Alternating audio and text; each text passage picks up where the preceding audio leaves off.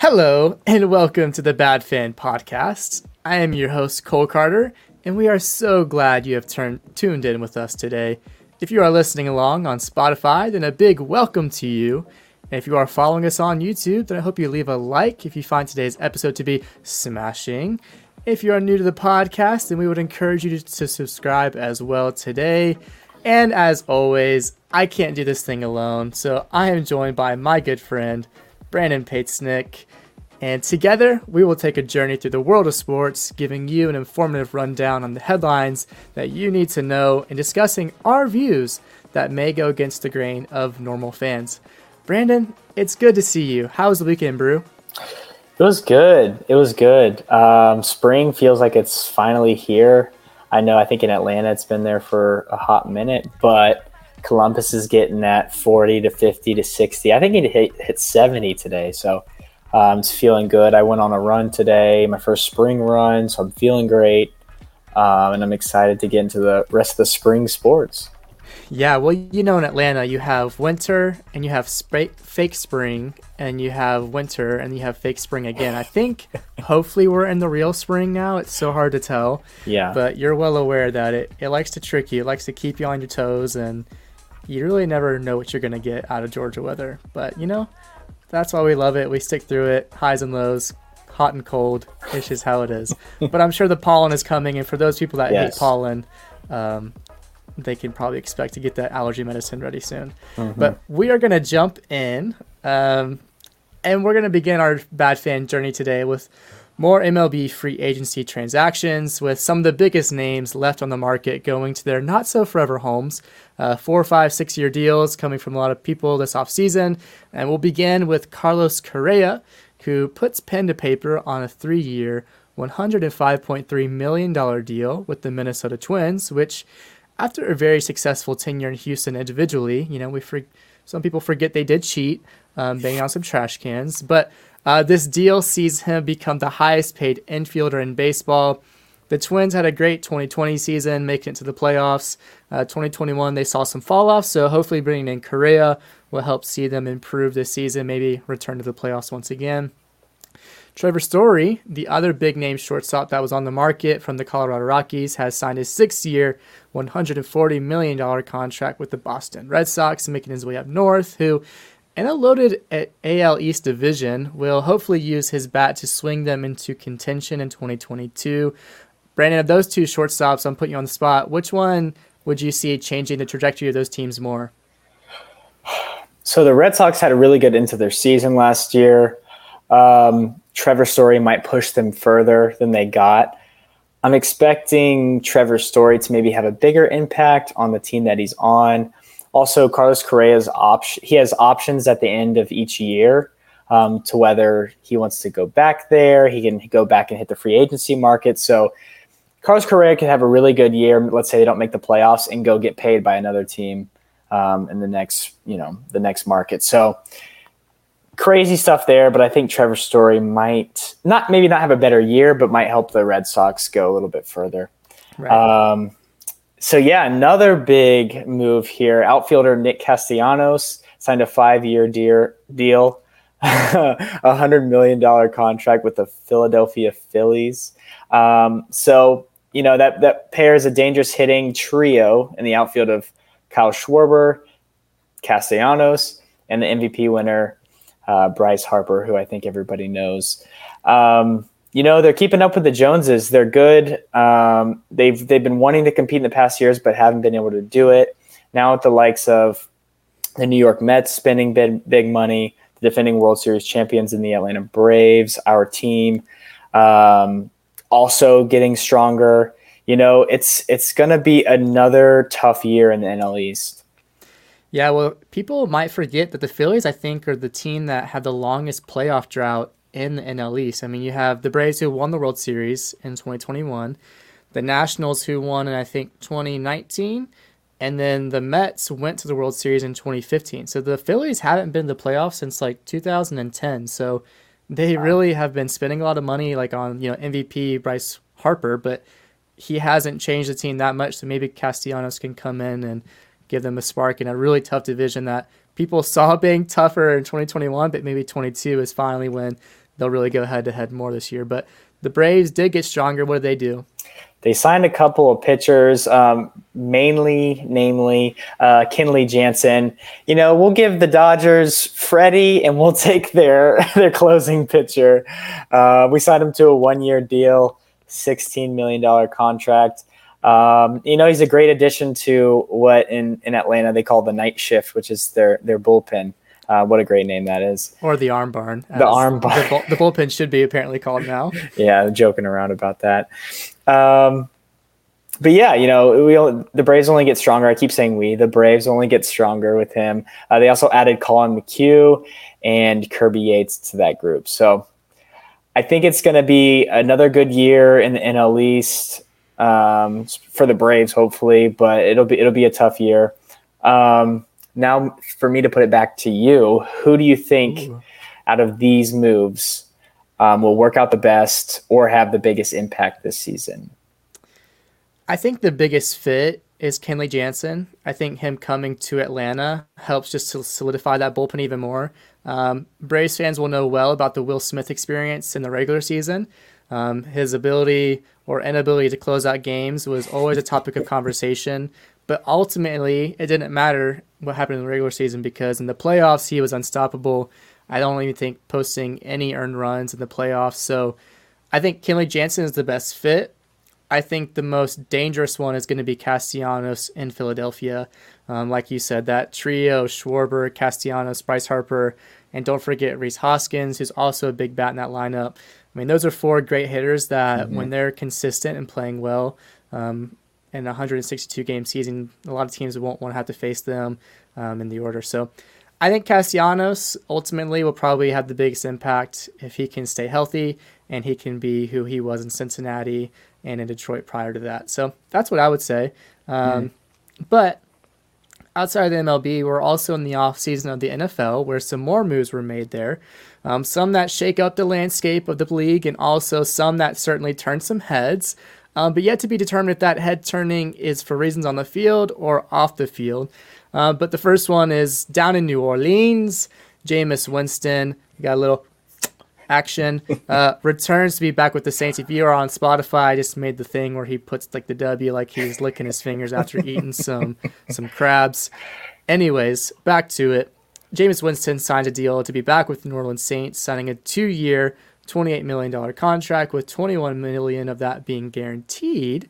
So this comes after a deal that um, last year had been anticipated that he would be the new starter in New Orleans after Drew Brees retired, but that was derailed after Jameis tore his ACL. So if he can find his best form, uh, we know that Jameis, I think one year had more touchdowns than anyone else in the NFL, but he also had more interceptions than anyone else in the NFL. So he can be a highly productive quarterback but we know he is a liability at his worst when he can turn the ball over more than anyone. So keeping an eye on New Orleans, uh, a lot of people were thinking they were in the sweepstakes for this next guy that you'll talk about, um, but ultimately they went back to Jameis. So tell us about what happened up in Cleveland. Yeah, you know, a lot of teams seem to be in for this guy, and it's Deshaun Watson. Um, if you've been following any of the NFL news, um, he's probably taken all the headlines. Um, yeah, Deshaun Watson is traded to the Cleveland Browns. Um, the deal is worth $230 million over five seasons, and it's all guaranteed. Um, so it's pretty straightforward. Uh, signing bonus was $44.965 million spread out over the length of five years. Um, and that averages out to 8.993 million each season on top of his deal. So that's a lot that, of money. That's a lot of money. Let's just say that for a player who he didn't play last year, did he? No, not at all. Because um, I think he was dealing with all these off the field issues, um, and which which I'll I'll bring up in just a second. But to finish out the deal, the Texans received three first round picks, which includes um, the number 13 overall draft uh, selection in the 2022 NFL draft, as well as pick number 107, which is ends up being in the fourth round. Um, a 2023 third round pick and a 2024 fourth round selection. Um, that's a lot, I will say, um, especially for a guy you don't know if he's going to even play. So I, am really confused. And um, basically, that is because he's still facing 22 civil counts of sexual misconduct and sexual assault. Um, according to Hardin, the Harris County District Attorney, um, he will likely decide by April 1st whether Watson will be charged criminally. Um, so I don't know if the NFL knows something we don't, if they have their best lawyers on the case. I mean, I it's just hard to talk about, you know. I and I feel like I mentioned this before in a different podcast, but these guys, I'm sure they feel like they're they just they just can't be brought down, you know, just because they can sling sling the rock, throw the ball, throw the pigskin, they can shoot the hoop, they can whatever it is. I mean, they just get away with it because they're good at a sport, and um, I feel like a lot of people, um, typically women, aren't protected when it comes to this stuff. Now, I think everybody has the right to, you know, an equal and just um, courting, yeah, pr- courting process. But, um, you know, as they say, where there's smoke, there's typically fire somewhere. Uh, and when you have 22 accounts, you know, that's just uh, a lot of a lot of question marks there. Yeah, it's a it for me. It's it's pretty hard to ignore that number. You know, 22 women is not just something that comes out of the blue. Um, but as you just said, it's it's up to the legal process ultimately um, for what happens on the football field.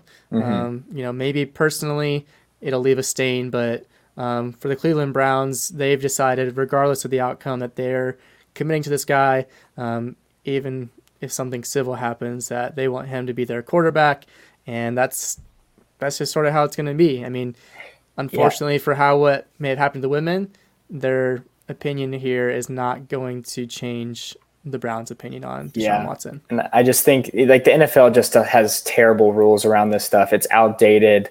Um, it doesn't make any sense how someone who doesn't pass a drug test has seems like much more punishment than someone who hits a girl at a bar. Like it, none of it, none of it makes sense to me. And I don't know enough about all the rules, but just all the stuff that you know, we've seen over the years, it just puts a little bit of a a bad taste in my mouth. Yeah. But um, maybe that's for another day another discussion.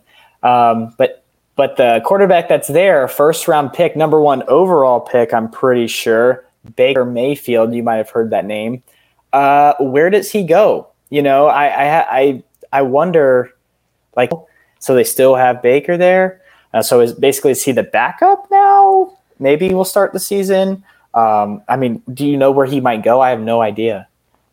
Well, I mean, I if I'm Baker Mayfield, I don't see him as a guy just going to concede his position. He definitely sees himself as a number one guy. Baker mm-hmm. isn't going to just sit around and do nothing. Ultimately, he'd probably prefer if the team decides to move on from him that he doesn't want to be a backup to a guy. He wants to go and have his own team to lead. So, you know, you did just have Seattle move on from Russell Wilson. Um, do they want, you know, a guy that's been inconsistent and been injured this past season, or do they want a fresh start with a younger quarterback? Um, do the Lions move on from Jared Goff so early? Um, you know, there's a couple different teams that might could use a quarterback, but um, I haven't heard any clear indications of where he may go. Um, but it sounds like his tenure in Cleveland may be coming to an end, and um, if anything, yeah, he is that safety net for the Browns. If Deshaun legally has issues that he may be suspended for half or the full season. We may not even see him in 2022 if he comes out of this process, you know, innocent. But um, the NFL may find a way to suspend him. So yeah, maybe Baker does need to be around, and maybe we have a quarterback battle in the near future. But um, ultimately, though. I have no idea where Baker's going to end up. But the matter that I'm thinking about is who won this trade um, you, you have the Texans, who got a lot of draft picks, a lot of um, prospects that they can bring into the team now, uh, or the Cleveland Browns, the ones that got Deshaun Watson at a high price. Or for me, I'm the one that's thinking about the Atlanta Falcons, who were this close to being on in on Desha- Deshaun Watson and uh, didn't land him. So today, maybe dodge a bullet if everything goes south for Deshaun. Um, what are you thinking from the teams that were involved in this trade? Um, the Texans definitely won the trade. I think it's safe to say um, they have uh, a pretty decent quarterback, I'd say, there, and uh, Davis Mills, who's um, from where we grew up. The local guy, yeah. Gwinnett County, big, big football county. Um, you know, I, he went to Stanford, by the way. You know, I'd like to see them maybe give give him a shot, and he could be one of those guys that sort of comes out of nowhere and could play well enough um, where they might not need to draft a quarterback maybe this year. But they again, they do have the 13th overall pick, so there might be a quarterback in there they might try to go get, especially with all these new picks. You know, they could trade up, they could do a bunch of things. So um, that's a different conversation for later. But I definitely think that the, the Texans won it. Um, you know this this Deshaun thing. I think put a bitter taste in Matt Ryan's mouth, um, and sort of maybe not forced, but maybe forced this this next topic you're about to say. Yeah, it definitely, you know, I think he may have been involved in the conversations. It's unclear of where he landed in the Falcons organization and their hierarchy of, you know, the conversations being had between the GM and head coach Arthur Smith. But um, because in Atlanta the whole thing with Deshaun Watson happened, um, it maybe you know showed their hand, and so the 14-year veteran and 2016 NFL MVP Matt Ryan has been traded um, from the Atlanta Falcons to the Indianapolis Colts for a third-round pick. Um, kind of crazy. I mean, a lot of people were thinking that had the Deshaun thing not happened in Atlanta Atlanta could have maybe even gotten a first round pick, maybe two draft picks, and so they only got a third round pick. Um, that's not nothing. That is something. Um, but you know, Matty Ice had been the cornerstone of this franchise since the moment he was drafted in the first round in 2008, so 14 years ago, um, and had brought some of the best moments for the franchise since they came to Atlanta in 1966. So, for what the Colts are getting, they're getting a proven winner. Now, in recent memory, people will say a proven winner from Atlanta. No, there's no way. But Atlanta has been consistent under Matt Ryan. Um, he's led by example, even these past couple years when the team has been in some pretty low moments and some low lows.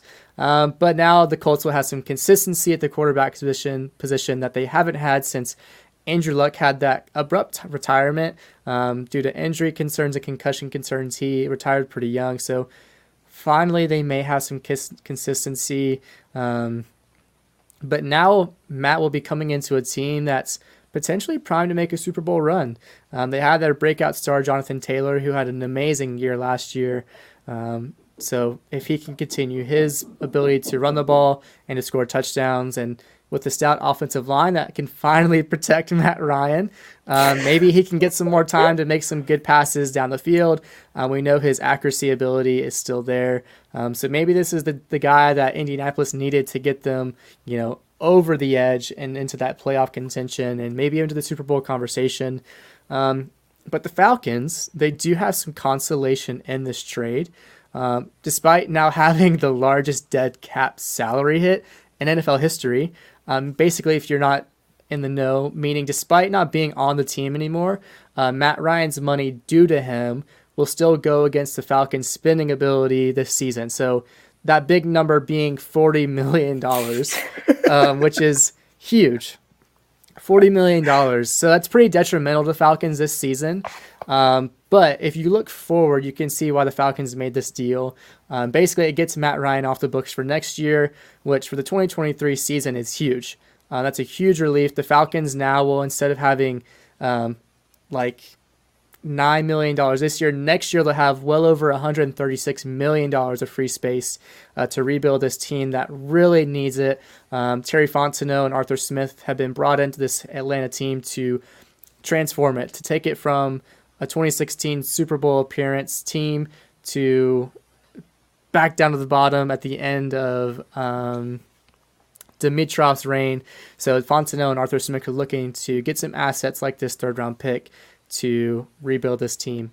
Um, but to put a band aid on a gaping wound, the Falcons did sign Marcus Mariota for two years um, for about $18.75 million. So this is a reunion for Arthur Smith, the head coach of the Falcons, and Mariota from their time in Tennessee.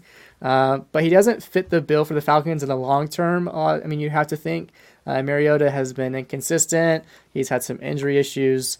Um, obviously, coming out of college, he was highly rated and a Heisman guy. Um, but I'm, I'm hoping, as a Falcons fan, I'm begging the Falcons to not take a quarterback this year. Do not do it. If you are a Falcons GM who's listening to this podcast, please. Uh, I think that this draft for the quarterbacks is really not that good. Um, I'm thinking you next year at a guy like Bryce Young. You know, if I'm the Falcons, you know, there's some teams that are pretty bad that don't need quarterbacks. The Jaguars are going to be a terrible team, but they have Trevor Lawrence. So if you're bad enough, Bryce Young might slip down to Atlanta next year. So don't do it this year. Let's build that offensive line. Let's continue to work on that defense. There's some great guys that are available in the draft. I would much rather take them if I'm an Atlanta Falcons fan. Um, so yeah, Mariota will be a nice band aid this year. Um, he'll be able to compete with some other bad guys like Josh Rosen, Felipe Franks. Um, so I don't even sure, think Josh Rosen is still there. I think his contract was up. So who knows? He might be back. He might be back. Uh, AJ McCarron might be back. I really oh, don't know. God. So there's not a bright spot at the quarterback position for Atlanta, but uh, they're competent enough to where they can maybe win three games, and Atlanta will have a good chance for a, decent prospect next season. But um, we'll see how that all unfolds. We have lots of time between now and the draft. Uh, the Falcons will be picking, I believe it's the eighth pick, so kind of not where they want it to be. I'm sure a lot of fans probably wanted to be in the top five, but they end up at eighth. Um, but moving on from that, Brandon, like we talked about last time, it's March, baby. So tell me about some March Madness that's been going on. Oh man, you were going in on the Falcons there. I was. Um, I want to see that team succeed so bad. God, it's not going to be good this year, unfortunately. But hey, also right. I was thinking about it. I'll be able to get a Matt Ryan jersey for Chief now, so that's exciting. Oh yeah, that's true. Um, man, what a guy! He'll be he'll be missed for sure in Atlanta. But yes, you said it's March. It's madness. It's March Madness. And the St. Peter's, the 15 seed Peacocks are still in it, Man. in this dancing in the Sweet 16. It's absolutely insane. Uh, and they're looking really good. So, you know, I'm sure they busted a lot of brackets. You know, I know they busted a lot of brackets. So good for them. Uh, and that's this is what it's all about, right? It's it's just about teams you never heard about going in there, mixing it up, trying their hardest, and trying to win. I keep saying six straight. I don't know if it's six or five or whatever it is. Um, trying they're to win, chasing go all the way. That's all yeah. that matters. Yeah, and they're all you know all the teams are good. So um, it's really awesome to see. And you know, Michigan, for example, 11 seed. That's a that's another surprise so far in the tournament. Not not a not a great season, but they do make it into the tournament as an 11 seed. Right. Um, when you think about Michigan, though, I mean, they've been relevant for a lot of. I mean, you think just like recent memory, they won in 2013, I think. Obviously, had the Fab Five. Like Michigan historically is a good basketball program, so yeah. I mean, they shouldn't be overlooked as much as probably they were coming in, but they're a solid team. Yeah, and you know, with the Big Ten probably being the best conference in in, ba- in yeah. college basketball as a whole. Yeah, it's it's um, you know, some teams can have tough seasons. I think that's why they usually Big Ten teams get the benefit of the doubt. Right. Um, beat up on each other. Yeah, yeah, and you and you see that you see that here. You know, they're looking really good under Juwan Howard. Um, they're gritty. They got good pieces. They're big man, I, I, he's really tall and he can shoot from wherever. Ready to fight um, whenever. Oh like yeah, head coach. we won't talk about that. um, but yeah, be watching watching out for them. You know, um, I, th- I think they they could make it to Elite Eight. They could even make the final four. Um, they're they're pretty solid. So uh, but we do have three one seeds in it still. I know I said last le- last week Gonzaga is going to get bounced, and it could be by Memphis. uh, it was not. It was a close game though, um, and their two big guys came up really big again. Um, Baylor, the one seed, see ya. Uh, they did get bounced, and um, who do we have? It's Kansas and Arizona, right? Yep. Um, you know, just just great overall teams, well coached. Yeah, um, Bill Self has been in Kansas for I gotta think two decades now, maybe. I mean, he's been yeah. around a long time. Back when like Mario time. Chalmers was there in like 2006 or something like that. Yeah, there's a lot of good coaches still left in in the tournament. Um, I think two seed Villanova. That coach has been around for a while. He's won a won a national championship. Um, they look pretty good against Ohio State too. So yeah, a lot of good teams to win it. Obviously, that's how the tournament goes. Uh, but I wouldn't be, um, I wouldn't be afraid to say that there's probably going to be some more upsets in, in here. So Let's hope so. At this Um, point, we just want chaos. yes, please bring it. Like the was it the commercial Buffalo uh, Wild Wings. that one and is it is it State Farm? Who's the guy? Oh, I can't remember. His name is K. He calls himself Chaos. Oh, Mayhem. Yes, yes. Out- Yeah. Is it yeah, whatever it is? those those commercials are pretty funny. Yes. Um, but what most people actually care about when it comes to March Madness, um, the brackets, right? Um, there are no more perfect brackets, and I don't think that's surprising to anybody. Um, that's just classic. That's just how it goes. And in fact, do you know how what the, what are the odds to have a perfect bracket? I know it's a really big number, and I know the odds are better to get hit by lightning to win the lottery. I think to get hit by lightning on the way to win the lottery is like better odds than like winning a perfect bracket. bracket. Yeah, well, I looked it up. It's one in nine point two quintillion. That's not even a uh, real number. Yeah. So basically, you know, this is sort of a fun question uh, for us and anybody. If you're listening, get in the chat, hit us up on Instagram, tell us what you think. Will there ever, ever be a perfect bracket in the history of the world? Will there ever be a perfect bracket? You know, they said that there would never be a 16 seed to beat a one seed. So I'm an optimist. I do think that at some point, whether it be computer generated or human generated, I do think that there is someone that will get lucky enough by happen's chance to predict a perfect bracket. Um, odds are meant to exist because it does mean something can happen. So people are banking on this thing to happen. I know, like a decade ago, I'm pretty sure Warren Buffett offered like a million dollars or something like that if someone could do it. A million Or or a billion or something. I read that this week. whatever it is, I hope the offer's still on the table because I'm hoping it's me. Um, I'm waiting to make some big bucks, so let it come my way. I want Mm-hmm. to beat the odds Go looking for a quick buck there. Um, any way I can. Yeah, you know, never tell me the odds, like Han Solo says. But no, no one, no one will ever. those odds are unheard of, right there. Um, so that's basically saying zero percent chance. Um, so no, my answer to that, no way. Uh, but Fair watch it happen. Watch it happen. That'd be a lot of fun, right? I'm here for it. Um, so I'll yeah, be asking. I'll be asking whoever won it for a little bit of cash. Just Mm-hmm. share the love. yeah. Hopefully, we know him. but we move on to the league we love most, and that's the Premier League.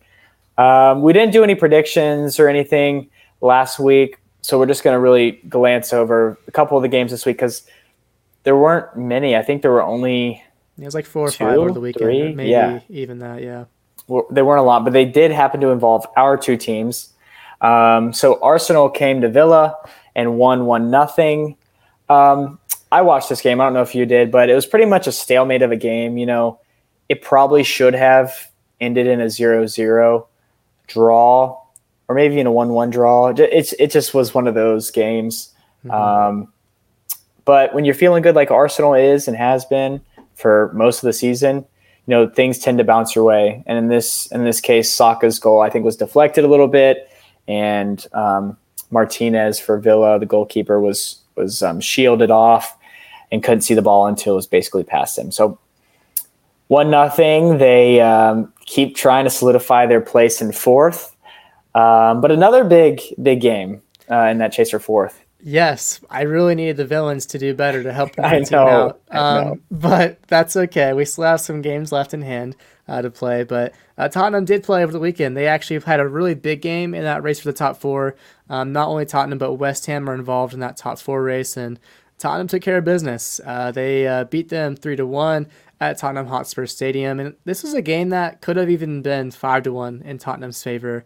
Um, the usual suspects showed up. Sonny, known as Sonaldo, um, he did have two goals. He almost had the hat trick, um, but he didn't get enough of a touch on that first goal. It ended up being ruled an own goal um, against Kurt Zouma, the cat abuser. Um, Harry Kane did end up having two assists. Uh, so they combined once again um, to just be that unstoppable force that Tottenham needs them to be. Um, as the race for the top four continues, um, they still have a game, a huge game against Liverpool I think at Anfield that Tottenham is going to have to find a result from somehow. Um, I think Arsenal still has three or four really big games, but ultimately the one that matters the most, still waiting for it to be scheduled, um, is that North London derby that really could actually come down to who might get that fourth spot. So my eyes are open. They're peeled to when that schedule is coming out. Mm-hmm. I still have my ticket to the game. Um, let me know as a listener, as a viewer, should I go and buy a ticket to see that North London Derby? Is it worth it to buy a plane? You mean ticket a plane ticket? Yeah, a okay. plane ticket. I have I have a game ticket. Should I buy a plane ticket just for the game? You guys, let me know. What should I do? You're in control of my wallet today. Um, hey, you know. Yeah, leave it, it, to them. Could you imagine being there? Tottenham wins. No. We no. clinch Champions League. That would be amazing. That would probably be one of the best North London derbies ever. So yeah. That'd be awesome. So we'll see. We'll see. Um, but over the weekend, there weren't as many Premier League games, but the MLS was still in full force. We gave you our Fast Five. This is some review of it.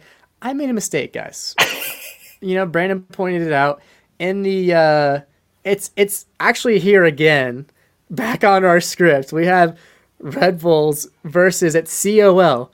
If you were listening to this and you were looking at the script and it said COL, what would you think of? You'd probably do what I did, and I would say Colorado. That's supposed to be CLB, meaning Columbus, whatever. Uh, and who wrote that? That was you, right? It was probably my. Fault.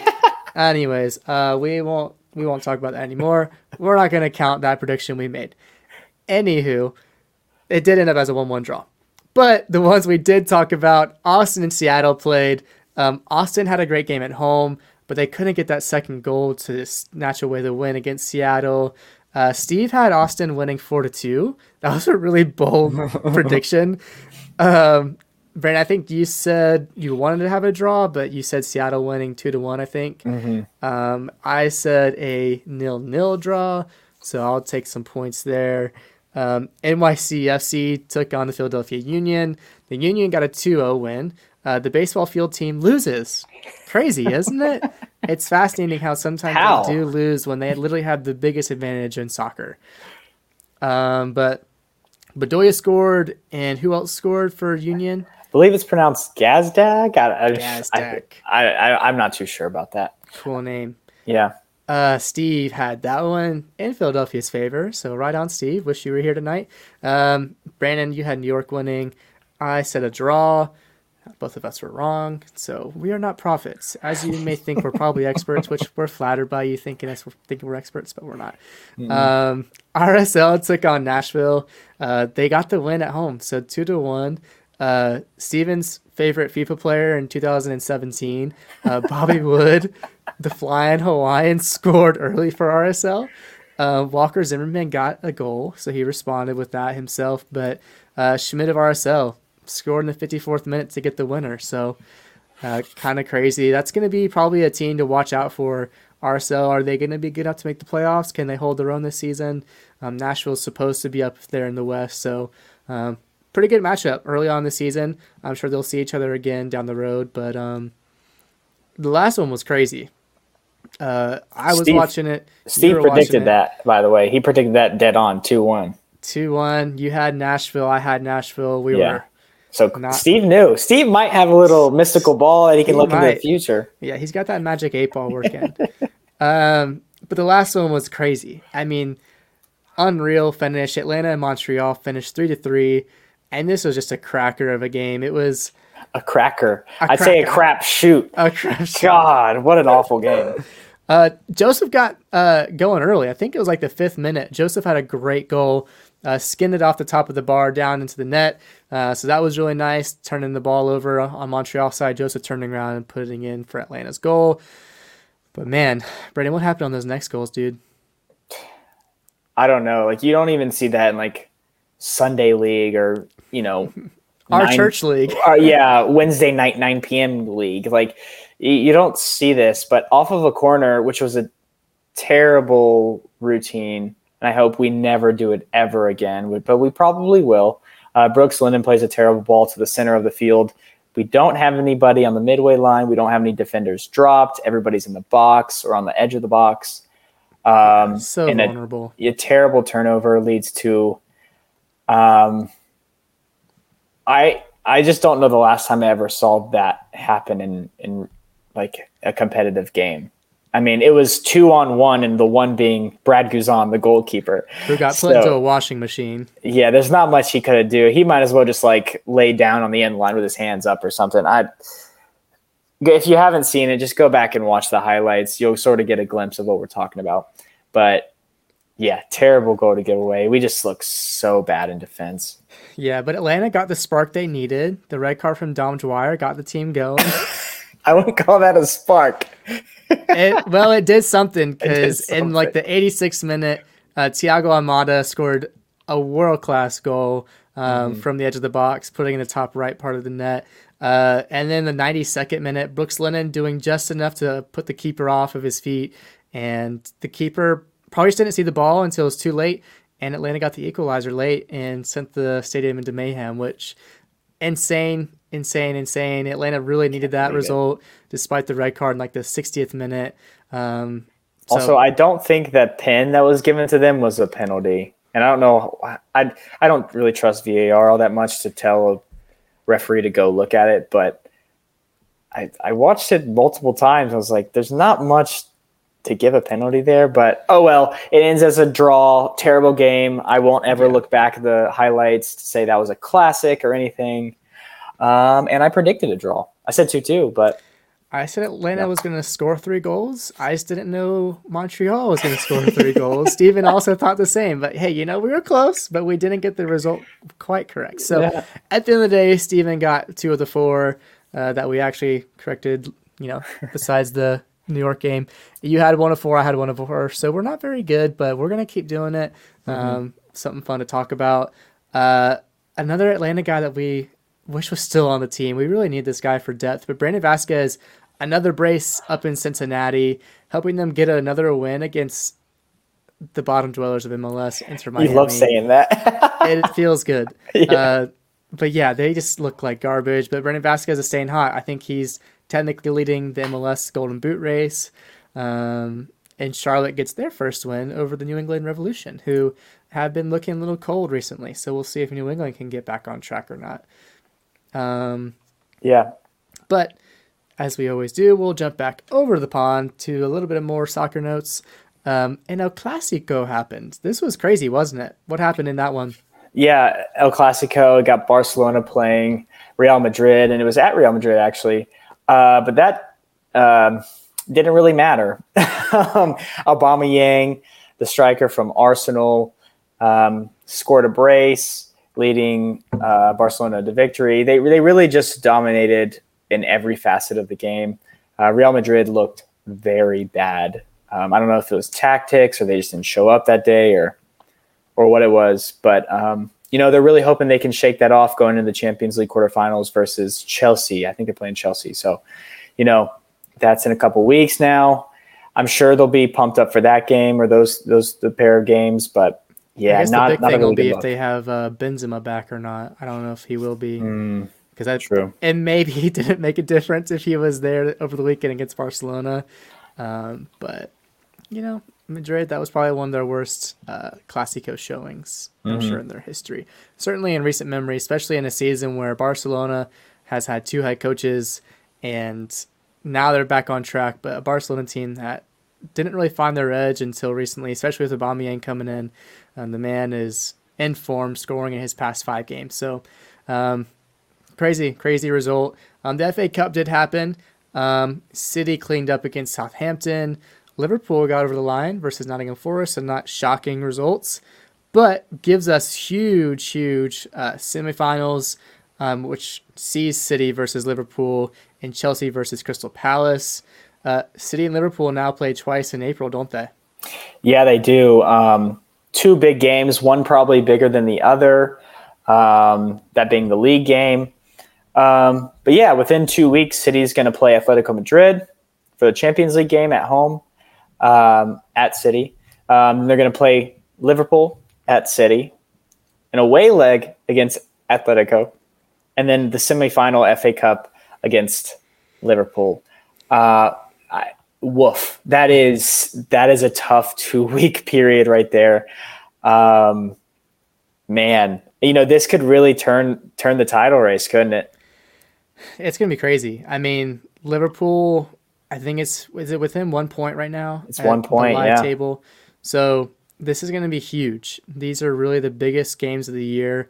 Um, people are saying that because of these big games, that Liverpool might have the edge in finishing out the Premier League title race. So that would be crazy to see. Um, I mean, I'm just waiting for these guys to start complaining about the amount of fixtures they have. You know, it came up this week again. I'm going to trash on them because I can, but Arteta was complaining about Arsenal having too many games. It's like, dude, you haven't been in any European competition. You're not in any of the domestic competitions. It's like, stop complaining. Mm-hmm. These guys like Chelsea, these guys like Liverpool and City, they're the ones playing like three times a week consistently. You have like five to six days in between every game. Your guys are fine. Your team is literally succeeding because you don't have games to play. That's why you're in fourth. I don't think you could have managed Europe and domestic. Anyways, City have an uphill battle against them, especially in the Champions League, and it's not going to get any easier playing. If they want to win like a treble, if they want to win a quad, um, actually, it's Liverpool or City that can win the quad, whichever one's in four competitions still. Mm-hmm. Um, anyways, yeah, crazy, crazy. Can't wait to see those games. I won't be missing those for sure. Yeah, yeah. The uh, you know the FA Cup, Pep takes it very seriously. Um, I'm sure Liverpool will be as well. Um, so because I don't think City hasn't won it in a minute because they usually win the Carabao, right? Um, and I don't that's know when right. the last time Liverpool won the FA Cup. You know, I think that's usually like Arsenal's tournament for some I, reason. I totally forgot the Carabao Cup final already happened. Yeah, so I don't know, but they're, they're going to be going for that game too. So don't not watch that game. It'll yeah, be very competitive. It'll be huge. Um, both those teams will be will be fighting for that trophy. Yeah. Um, so yeah. Well, here at home, um, we talked a little bit last episode talking about the U.S. men's national team. The final round of World Cup qualifying is here upon us. Um, and if you guys have followed along the U.S. men's team for a couple of years now, they didn't make the World Cup in 2018 and this is a World Cup year. So all our prayers are being sent up right now for them to qualify. Um, but this is the team that has to do it. We talked about it. Um, we gave you the rundown. We gave you our opinions. But we talked about how we, we need this to be the best men's team possible to ensure qualification. Um, but we talked about how you especially thought this wasn't the best team. Um, but we talked about how Sergiño Dest got hurt and who we think was going to replace him. Well, we got our answer, and Steve was correct on this one once again. He is a prophet. Uh, he's Dest is being replaced by left back George Bello, formerly from Atlanta United, now in Germany with Arminia Bielefeld. Um, not Joe Scally from Mönchengladbach, who I think you thought was a good replacement option. Yeah, I think a lot of people really rate him, and and I do too. You know, he's getting a lot of playing time there. Um, but you know, like like Steve said, um, Greg sort of took some favoritism to George in the previous cycle, so yeah, it is what it is. I feel I sort of feel for Joe Joe Scally there, but George Bello is not a, not a terrible option there at left back. Right, and he might be similar to like a DeAndre Yedlin, who was very young in 2014 in Brazil when he made his World Cup debut. George mm. Bello may be similar to him, where he's getting that experience now, so he feels more comfortable if the U.S. qualifies in December when they go to Qatar. Um, but a more recent update that we didn't get to fill you in then, but we do now, is Brenden Aaronson had to be withdrawn from RB Salzburg um, from their starting lineup just prior to the Wolfsburg match on March 20th. So that means now there's some drama surrounding him in regards to his national team selection, which Give me the rundown. What's up with Brenden Aaronson? So the report came out saying it was it was a slight knee injury. Um, they didn't really know the severity at that time, so um, you know he was probably not going to be be in the in the camp, um, which sucks. Well, um, oddly enough, there's a lot of conflicting. There were a lot of conflicting reports on this um, in the past couple days. Um, whether he was going to be in camp, whether he wasn't. So, according to a report by Meg Swanick, I might have said that correctly. Um, the injury would be enough for uh, Aaronson to not take part in camp.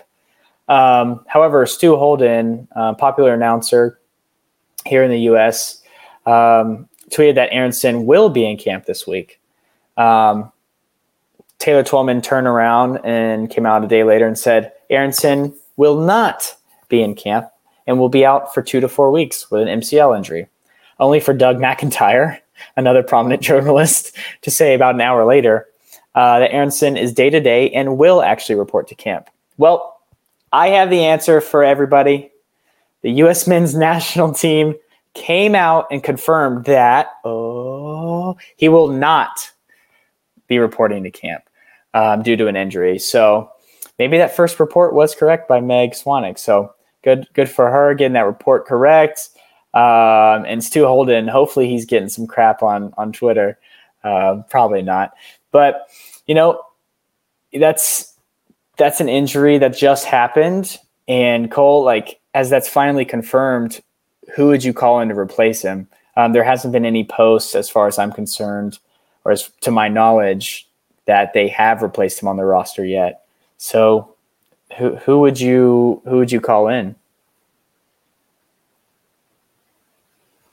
I think you're muted. I don't know what happened there. Anyways, I wish it was Weston McKennie. I wish he wasn't injured, so we didn't even have to have this debate. sure. Um, but it's tough. It's tough to think about. I mean, you have some good depth on the team. Um, you're gonna miss having him on the team in the forward mm-hmm. position. I mean, you have Tim Weah already there. Gio Reyna's back. Uh, Pulisic's there. So at the end of the day, we probably weren't going to see a lot of involvement from Brenden Aaronson. Um, so really, I have no idea what Greg's thinking. He could bring in a kid who's never played before. Um, so it's hard to pick his mind. It's hard for me to predict. Um, what would be your preference if you could have had a say? Yeah, I I think really the only option it can be is Josh Sargent, and I'm gonna I'm gonna talk about him a little later, but like it just has to be him. He should be on the team already, but you know sometimes like this gives Josh a chance to come back on prove himself a little bit if he gets some playing time, and he might, you know, might be pushing for a World Cup roster spot. So, um, yeah, I mean, it's obviously Josh. If it's someone else, like who else could it be? I mean, I don't even know. Konrad De La Fuente, he's not even playing at Marseille, uh, but he's a really he's a young gun that you know, hopefully, I, I feel like he he's going to be one to watch for the future. I mean, heck, you could bring up Jozy just to have like a little yeah. bit of leadership, a little bit of that veteran presence. You know, a lot of these guys weren't around in 2018, which maybe is the reason why Jozy isn't at this camp. Um, but he'd be a guy that just to be like, hey, I've been here. I understand what it's like to not make it. I also know what it's like to make the World Cup. So mm-hmm. I actually think Jozy could be a good alternative just for someone to bring in some of that wisdom, to bring in some of that experience to camp. I think I think that's a good shout. Uh, I wouldn't hate that. Um, you know, Greg has his favorites in Zardes. Um, he also likes Lletget, so he could bring in Lletget, like not even bring in another winger or striker, like he just right. bring in a different midfield. Yeah, just bring in another midfielder. Um, dude, who knows? Who knows at this point? Well, we did see him include Dallas duo Jesus Ferreira and Paul Arriola, who Ferreira just had a hat trick. Um, so so far they've combined four goals and three assists in the first four MLS games. Um, we're hoping they can bring that competitive competitiveness to camp. Um, but what do you have to say, kind of about more the announcements and what we might expect from this next round of uh, yeah qualifying? You know, um, and sometimes when I speak about the U.S. men's national team, I feel like I I come off as a very bad fan, um, and as you should. You know, I, I, I love the team. I think that's why I get so passionate about it. Um, you know, everybody can have their opinions too, which which is which is great. Um, but Jesus Ferreira should not be on the team. I mean, I don't, and I don't hate that he's there, but he shouldn't be. You know, um, Paul Arriola, maybe for that veteran presence, I can see that he's not a terrible winger, but is production there mm, this year? Yeah. Um, but yeah, the hat trick came after Jesus Ferreira got called up, so good, for, good for them. You know, I, am excited for Jesus and um, Paul to be on the team. Um, but I just know Greg's not going to play Jesus Ferreira in his position, which is more like an attacking midfielder, like Steve was saying. So Um, you know, out of all the nonsense and hypocritical stuff and conflicting things, Greg Berhalter, the U.S. men's national team coach, says in interviews and whatnot, um, we just know that he loves his MLS players like these two. Um, you know, and they've been working really well together in Dallas so far this year. So if they're going off of this good form, um, you know, I can just feel it already that they might be starting the game at Azteca in Mexico. I can just feel it. I can just feel it coming and the anger boiling up in my body. Um, when we should be playing our strongest team, our best team. Um, you know, he might be playing the duo that's in form, which again, like I said, he's very hypocritical and conflicting when he when he talks about why he chooses players and s- setups and whatever else. So who knows, man? Who knows? I keep saying that, but honestly, who knows? Right, and I know you care a lot more about Jordan P- Pefok. I think you think he should probably be that guy that's leading the team. Um, in all competitions this season, uh, he has 22 goals, and I think he's what five assists. Is that right? That's right. Um, so yeah, you want to say it for the people in the back? Yeah, let me say that again. Uh, Jordan Pefok has 22 goals and five assists. Um, yeah, Yeah, so he could actually score goals. I think that's pretty good. Um, let's also talk about how he's got some confidence running goal. Uh, he's played in the Champions League. I'm not talking about CONCACAF Champions League. This is the real big boys tournament, uh, UEFA Champions League uh, with young boys. So this guy, I think, even scored in the Against early U. rounds. Yeah, like that's insane that this kid is doing it in uh, in Europe. So his exclusion from the team is pretty hard to comprehend. It's sort of weird to again we talk about it. It's, hard to pick Greg's brain, what he's thinking, but the fact that he produces so consistently abroad on a high level, it is pretty shocking to not have him in this camp, especially when things are on the line. Well- you would expect a guy like his caliber to be making the team. yeah. So he is in this camp. The Oh, issue did, is sorry, sorry, making the starting lineup. Right. He's like never. He wasn't in the past couple camps. Um, so therefore, he's not starting and getting playing time. Correct. Um, you know, it's just, it's just odd, right? I mean, I don't know. Yeah. I mean, hopefully, maybe if we can get the win in Mexico, maybe then we'll see more out of him getting comfortable with the U.S. team. I don't know what Greg's thinking, um, but I think we would agree that he's proven that he deserves to be in that starting 11, being that main striker. Um, But if it's not Pefok, then you talked a little bit about him a minute ago. Um, who would be the be- next best option? I mean, it is Pefok. That is the answer. Right. Um, you know, if this were anybody else, like imagine if Christian Pulisic had 22 goals and five assists. Right. Obviously, that might be a little unrealistic that he's playing in the Premier League and in the Champions League. You know, the Swiss League is at a lower level than all that, but this guy is still producing. Like, if this were anybody else, if this were an MLS player, I mean, he'd be getting scouts from all over the world, you know, trying Right. to trying to get bids. So it's like, I, I just don't know how he hasn't earned this one call ups, but two starting. Like like just like Zach Steffen is the number one goalkeeper, Jordan Pefok is the default number one striker. Yeah. I I don't understand. Um, I don't care about you, people talk about style of play, all this, all this, all this. No, he still should be in the camp. You know, maybe Right. game to game it changes, especially in qualifying. He might not start. That's fine. Minutes are already limited, stuff like that. I, I don't get it. But like you were you were alluding to, the next best striker, you know, as far as stat line goes, is not Pepi. no, it's not Ferreira even, who just had a hat trick. So even you know, if you take the, hat trick away, which I'm not going to, but even if you keep the hat trick, you know, it's not even Weah. Weah's not even really producing. It's Josh Sargent. Hello. Um, he's he has four goals on the year, three assists, and an awful, and I mean bad Norwich City side. yeah.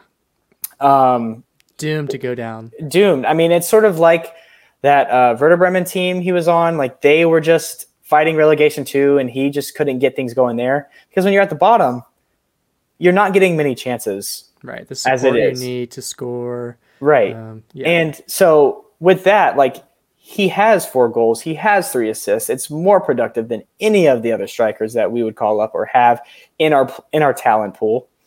Um, you know, and I, like I said, I don't think he's our best striker or our best option at winger. You know, but Greg likes players being able to play multiple positions, right? Um, at least that's what he said when he uh, called in J- James James Sands, um, who hasn't played at all for Rangers. Oh, he can play multiple multiple positions. Okay, cool. Well, if you want to say that, and this is what I was saying earlier about the hypocritical, conflicting um, things that he says. Josh Sargent plays on the wing for Norwich, or in a two striker system, like just depending. Um, and you know has sort of produced to an extent at the highest level. You know, the right. Premier League is by far the best league in the world. Um, he has the energy, probably the most energy on the team, other than Anthony. Um, like, and he can play multiple multiple positions. He can play on the wing.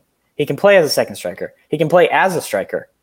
Um, like, how is he? How is he not? How is he not in the team? So that's that's where I don't understand what like why is Pepi getting the call and Josh isn't? Um, why would Jesus get the call over Josh? Um, you know, I just there's a lot of things I really don't understand, and I'm gonna I'm gonna stop venting because I wanted to say a lot of this last week, but we sort of moved on. I'm gonna stop venting, but like from John Brooks, you know, situation which shouldn't be a situation at all, in my opinion, to calling up players like Roldan, who's not a bad player, but shouldn't really be in in the team because it's excluding other players that should be in the team. Um, and then like to not sticking with a consistent roster every camp. You know, I just don't get it. And I know it's it's more of like a survive and advance type deal and get to we just got to get to the World Cup and then it'll happen. But what happens when these guys haven't played together and they don't have that that chemistry, right? I don't know. That's those are just my thoughts. I don't know how you feel about it. I just like it's just a headache when I feel like it doesn't have to be. No, I don't really see any of the countries, you know, doing this. They just always call their best players into camp, and that's really just it. People know that the call up means something. It's not just like a a fun little token you throw out. It's a it, it actually means something to wear the crest. And I'm saying it doesn't mean something to the players, but for the coaches, it just doesn't seem like it matters. It doesn't seem like they're they're bringing the best American talent forward, and that's what I think really really gets at me. I think I'm thinking about the hiring of Greg Berhalter. Let's let's let's track back to 2018. The U.S. fails to qualify for the World Cup in Russia. The U.S. takes over a year, a year to hire a head coach, and this head coach now being Greg Berhalter.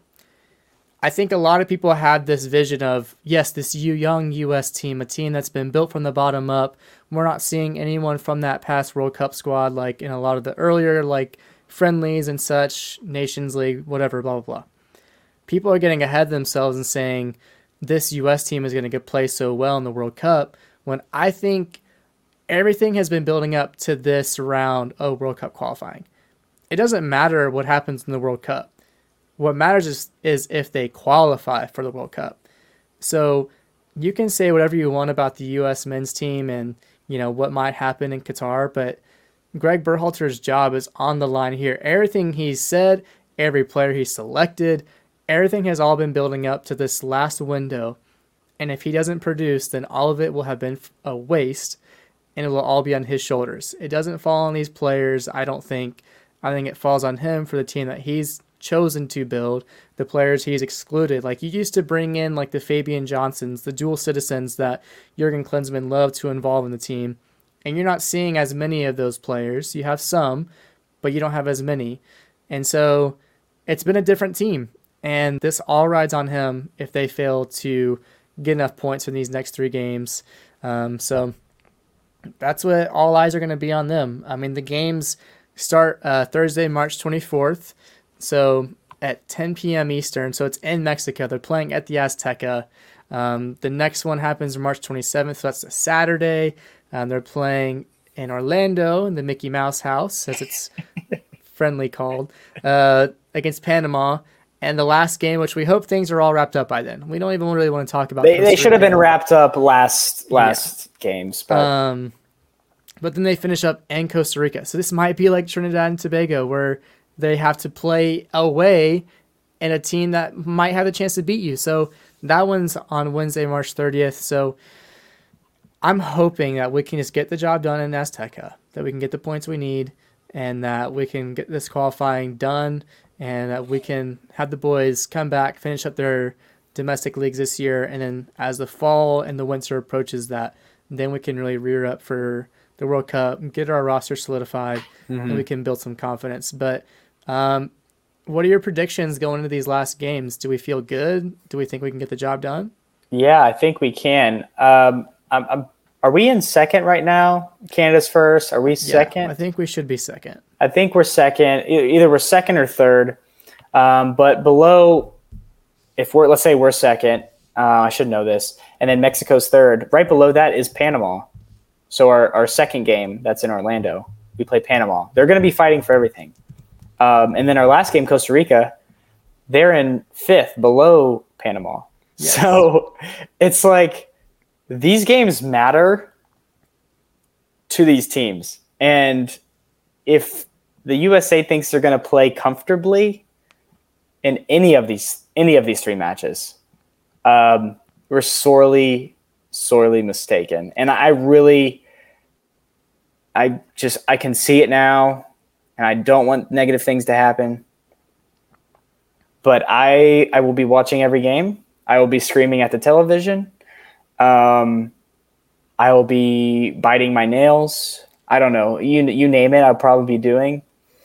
Um, but man, God, I, I hope we get a tie at, at Azteca. I think that's my prediction. Yeah, Maybe like a two-two draw, one-one draw, something like that. The point spread is Canada has 25 points right now, so they're in first us and Mexico are actually tied. We both have 21 points, but we have the goal differential right okay. now by three goals.